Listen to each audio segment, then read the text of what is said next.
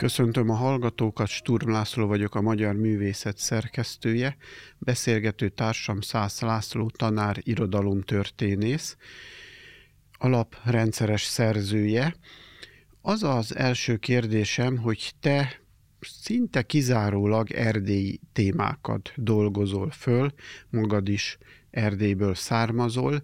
Ez egy tudatos elhatározás, vagy úgy érzed, hogy ebben vagy otthon, vagy van egy kutatási programod, ami ehhez tartozik, mert szinte ki se tekintesz külön tanulmányban, természetesen az írókról, vagy hát írtál színésznőről is írva, nyilván látod az egész magyar kulturális szinteret, de feltűnően, én, én talán nem is emlékszem olyanra, hogy ne erdélyi kötődésű alkotóról írtál volna.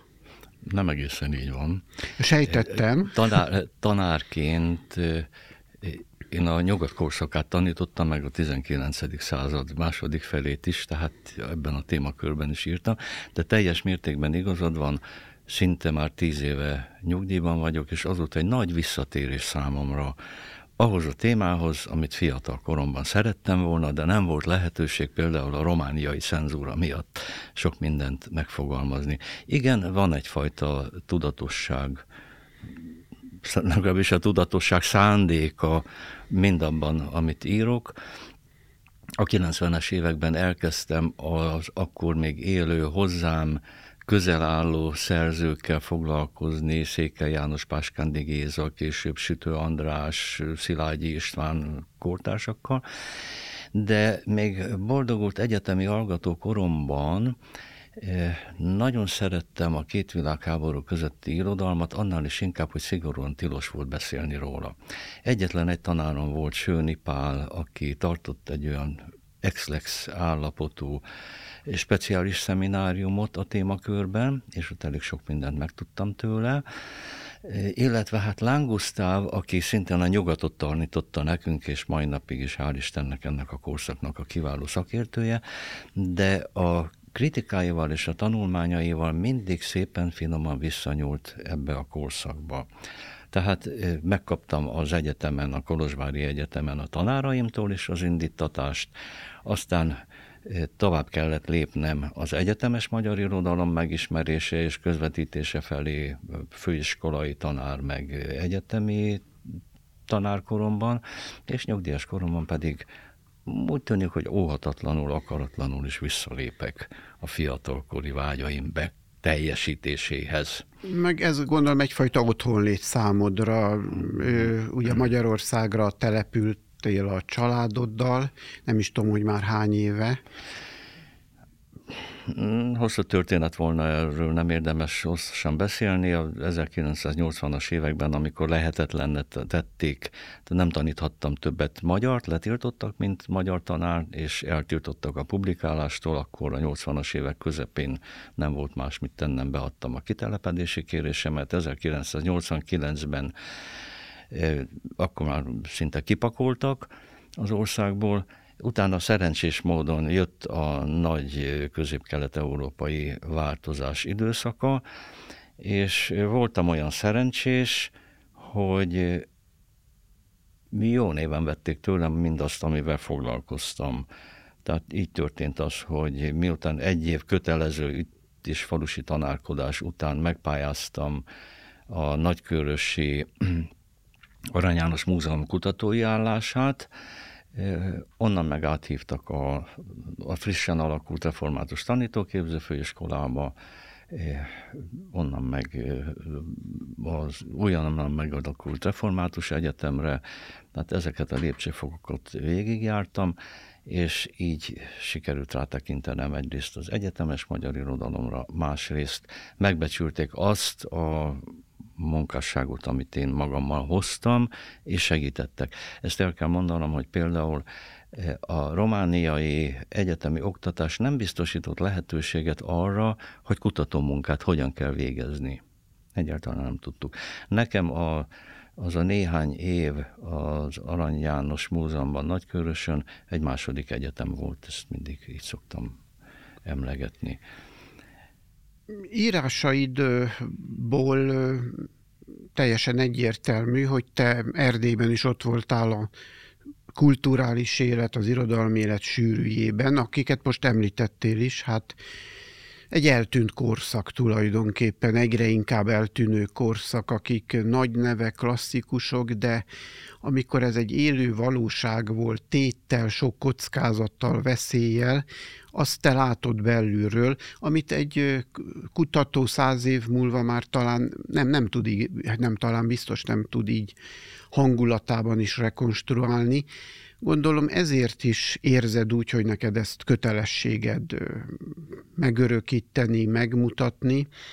Milyen volt ez az élet, mert utólag nagy nevek, nagy történetek, nagy megmenekülések, de hát akkor nagyon nyomasztó lehetett ez. Ez talán olyan, mint mondjuk a katonaság sokaknak, hogy borzasztó szürke, de utólag már jó mesélni, mert fiatalok voltunk, még előttünk az élet.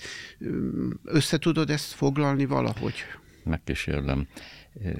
Tulajdonképpen a romániai éveimben mindig is kettős, nem tudok másként fogalmazni, kettős értelmiségi létet kellett folytatnom, mivel már az egyetem elvégzése után kiderült, hogy a sajtóban nem vagyok alkalmas, fekete listára kerültem igen korán, ezt megmondták több szerkesztőségben, megpróbáltam magyar tanárként végezni azt a feladatot, amit én nagyon fontosnak tartottam. Egy, egy tanár az nem nyolc órát dolgozik, hanem az életforma. A másik pedig hogy próbáltam mindvégig jelen lenni az irodalmi sajtóban is, na most az is teljes életformát igényelne, és a kettőt így nehéz egyeztetni. Valamelyes sikerült megvalósítanom, és szerencsére sikerült megragadnom Marosvásárhelyen, ez egy bonyolult történet, hosszú történet volna, mert nem engedték be az ember csak úgy zárt városba, mint az én szülővárosom Marosvásárhely Úgyhogy tanárként, magyar tanárként el tudtam végezni azt, amit a sors kirót nekem, szerencsére sikeresen és eredményesen, és az örömöt jelentett, és a féle éjszakai, meg író voltam, de ettől függetlenül valóban mindenkit ismertem, aki számottevő volt. Marosvásárhely még abból a szempontból is előnyösebb volt másoknál, mert ott volt az egyetlen Erdélyben működő irodalmi lap, az igaz szó szerkesztősége. És mivel bejárásom volt oda, jó barátaim voltak a szerkesztők, nagyon sok jelentős személyiséggel találkoztam. Nyilván Sütő András városa volt, tehát Sütő Andrással is barátságban voltam egy bizonyos szinten. És amit én elkövettem, hogy felszínen maradhassak, volt benne egy kis önmanipuláció is, elkezdtem színikritikát írni. Tehát ebben volt egy ilyen önmanipuláló tudatosság, hogy ahhoz, hogy az embert olvassák és legyen a színház az, a színházi kritika az, ami a sportban a foci, tehát a színi kritikákat olvasták, és én ezáltal jelen voltam. Ezáltal viszont megismertem jelentős színészeket is, és megismertem, benne voltam az irodalmi életben is. Tehát ez a, ez a kettős lét nehéz volt, bizonyos értelemben hátrányos volt, most visszatekintve, ha te így mondod, hogy ez érezhető, érzékelhető az írásaimon, hogy ismertem az oktatási rendszert, és ismertem az irodalmi életet is, akkor ezek szerint utólag hálásnak kell lennem. És nehéz volt ebbe a mm, elit körbe bekerülni, tehát mint tanár bekerülhettél volna, vagy kellett ehhez írónak, kritikusnak, irodalomtörténésznek is lenni, vagy ez, ez, egy, ez egy az akkori magyarság egy nagy közösség volt, vagy azért rétegzettebb volt ez? Hát egy nagy közösség volt, de rétegzett is volt.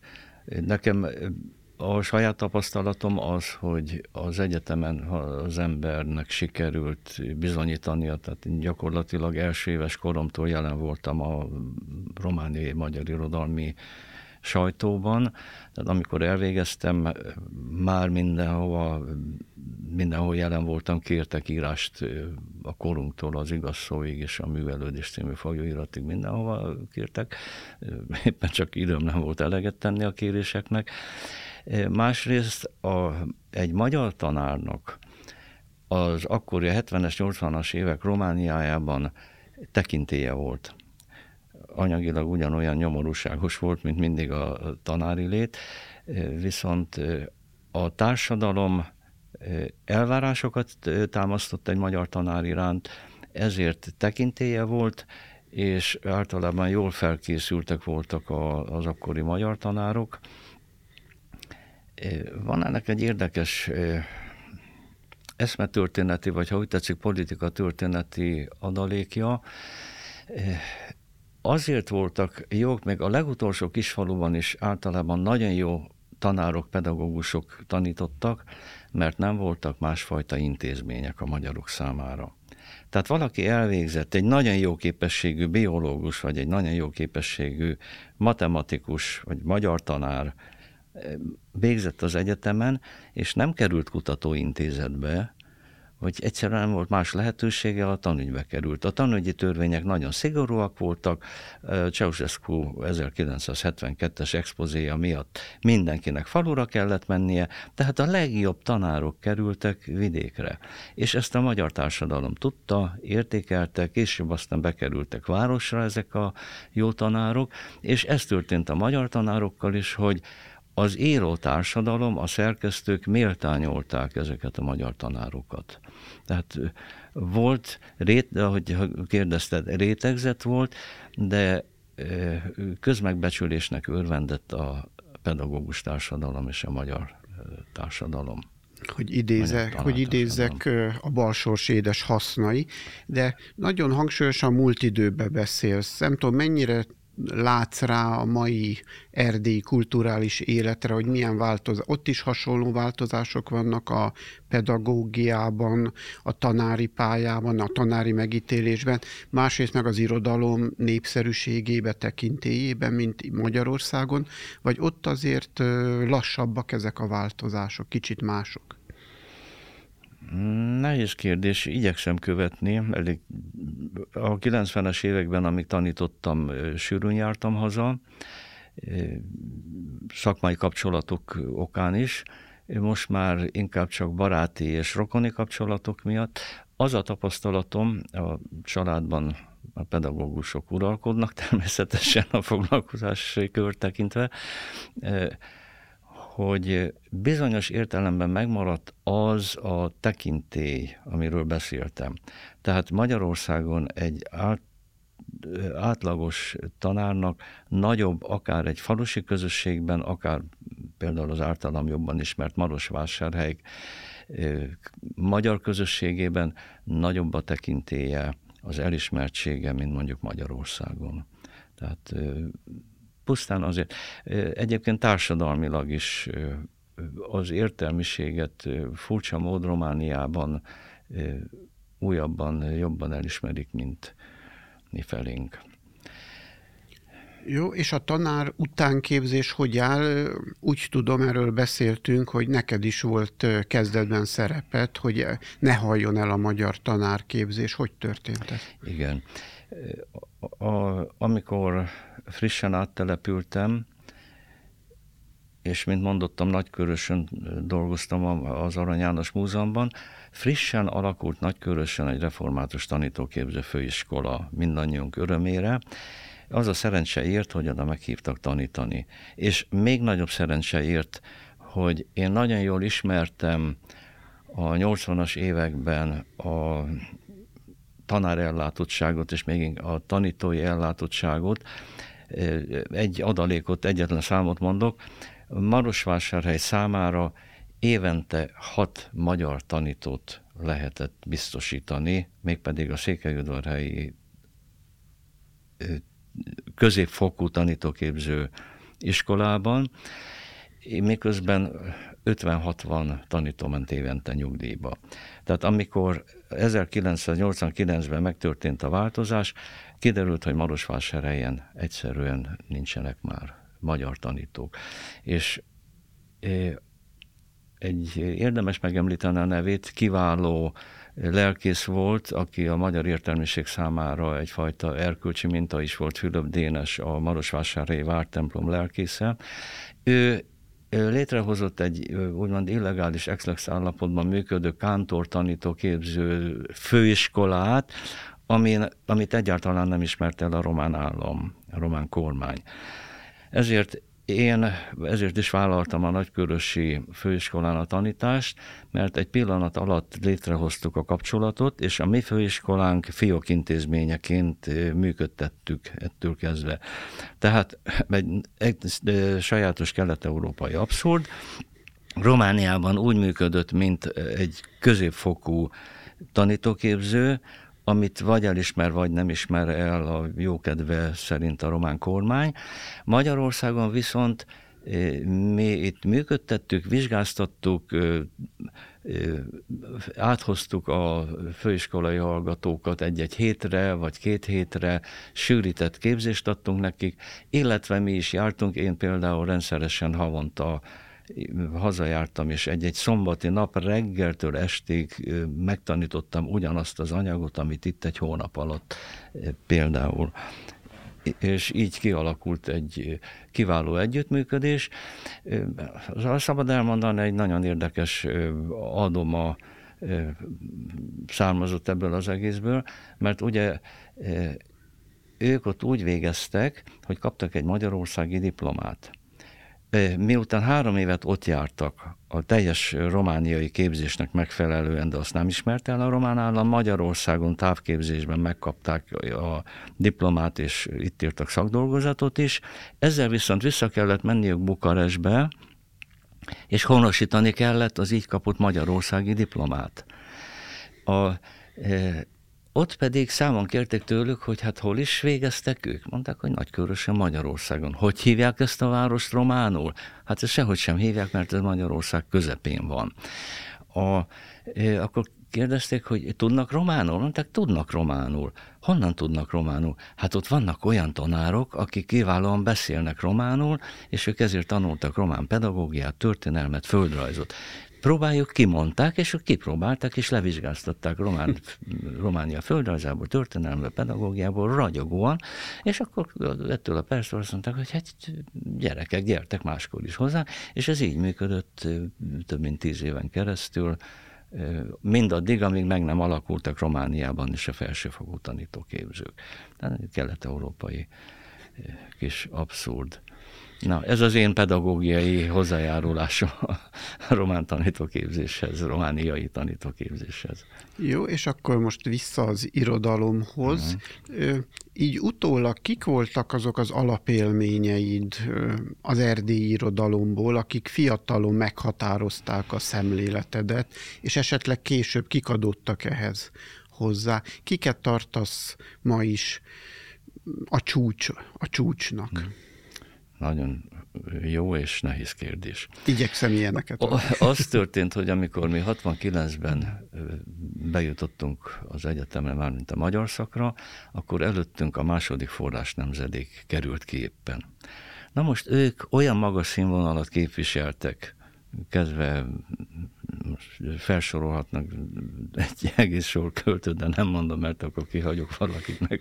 Párat azért mondjunk el a hallgatók hát, hát, informálására. Kenész Ferenc volt a, a mindönkben, akkor jelentek meg a kötetei, László Fialadár, Szilágy István ide Szilágy István első, első forrás, ja, nemzed, első forrás, nemzedék. Igen, nekem sőt, is keveredik, látod Sőt, néha. azon, abban a nehéz helyzetbe kerültem, hogy mivel azt mondták, hogy túlságosan nagy a baráti kör, ne írjanak a kortársak róla, hanem egyetemi hallgatóként engem kértek meg a korunknál, hogy az első összefoglaló kritikát az első négy-öt kötetéről én írjam meg, és mindig azóta is szégyellem magam, mert diákként nem igazán fogtam meg a Szilágyi István munkásságának lényegét, de ezt is pótoltam a 90-es években, és megírtam a kortársnak egy újabb összefoglaló tanulmányt. Tehát már is kérdezte Szilágyi István már akkor, a, volt egy kiváló prózaíró, akit ma már elfelejtettek, Bálint Tibor,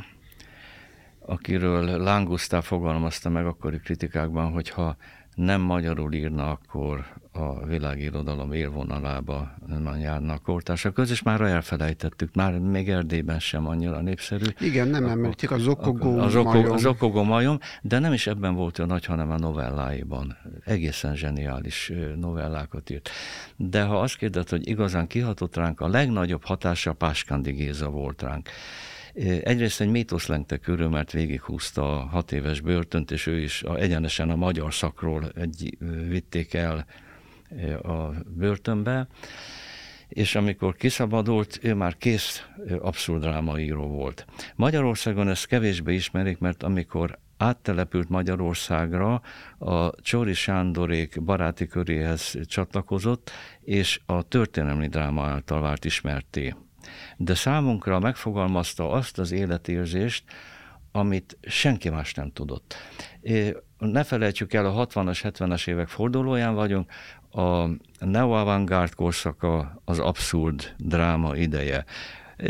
Az, mondtam az, az imént, hogy nem tudtunk mihez kezdeni, hiszen az első forrás nemzedék óriási, Szilágyi Istvánnak óriási munkásságot fektettek le. Utána jött a második forrás nemzedék a költészetben, őket nem lehetett hirtelenjében túlszárnyalni. Mit csinálunk mi? Csináljunk diák kultúrát, és az a diák színház által valósuljon meg.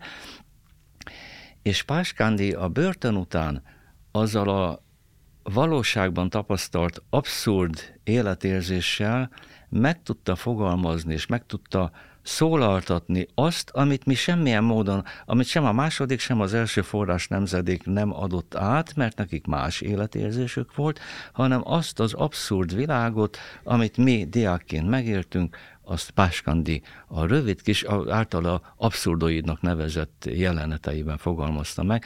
Úgyhogy sorra alakultak a diák színjátszó csoportok, meglepő módon ezt engedték, tehát rengeteg magyar színjátszó csoport volt, és ezek mind Páskandit, Páskandit, Páskandit játszottak, és így lett nekünk egyfajta eszménykép, egyfajta mítosz, és ez a mítosz azáltal erősödött, illetve keseredett, hogy ő nyilván kényszerből, hiszen azt mondta, hogy őt még egyszer börtönben nem viszik, és akkor kitelepült Magyarországra, viszont ettől kezdve Erdélyben nem volt szabad bemutatni, Emlékszem, írtam egy összefoglaló színházi kritikát a Marosvásárhelyi színházi életről, és ott megemlítettem Páskandi nevét, és az egész írás visszadobták, a nem létező cenzorok. Tehát annyira, hogy nem is tudtuk, hogy mit csinál Páskándi Magyarországon. Na, ezek voltak. A másik etalon Sütő András, aki viszont ugye maradt, ő ezt vállalta, ő egy más szemléletet hozott. A, ami furcsa, és ma ez nehezen követhető a magyarországi irodalmi, és főleg pesti irodalmi életből, hogy volt egyfajta rivalizálás Kolozsvár és Marosvásárhely között és Kolozsváron ott volt például ugye korábban Páskándi Géza, vagy Szilágy István, meg az utunk szerkesztősége, akik egyfajta európaisággal eh, fűszerezett budapesti szemléletet is tudtak közvetíteni. Marosvásárhely pedig a földhöz kötődvén inkább a belső Erdély eh, önmagáltal megteremtett kulturális és irodalmi világát közvetítette. Ebből érdekes furcsaságok következtek eh, a, amikor én például átjöttem, és egyszer Székely Jánosról is írtam tanulmányt, meg Sütő Andrásról is írtam tanulmányt, akkor nehezen tudták eldönteni, hogy én most akkor a kolozsváriakat képviselem, vagy a malosvásárhelyeket, a népi irodalmat, vagy az urbánus irodalmat képviselem, mondtam, hát én az, az erdélyi, mindig ide térsz vissza, hogy az, er, az erdélyi magyar irodalmat képviselem, amelynek, ahol szépen megfér egymás mellett Székely János, Páskándi Géza, Sütő András, Szilágyi is, máshogy Szilágyi Domokos is sorolhatnak tovább. Hát nagyon köszönöm Szász Lászlónak a beszélgetést, viszont hallásra. Én köszönöm, és ennyi a megtiszteltetés.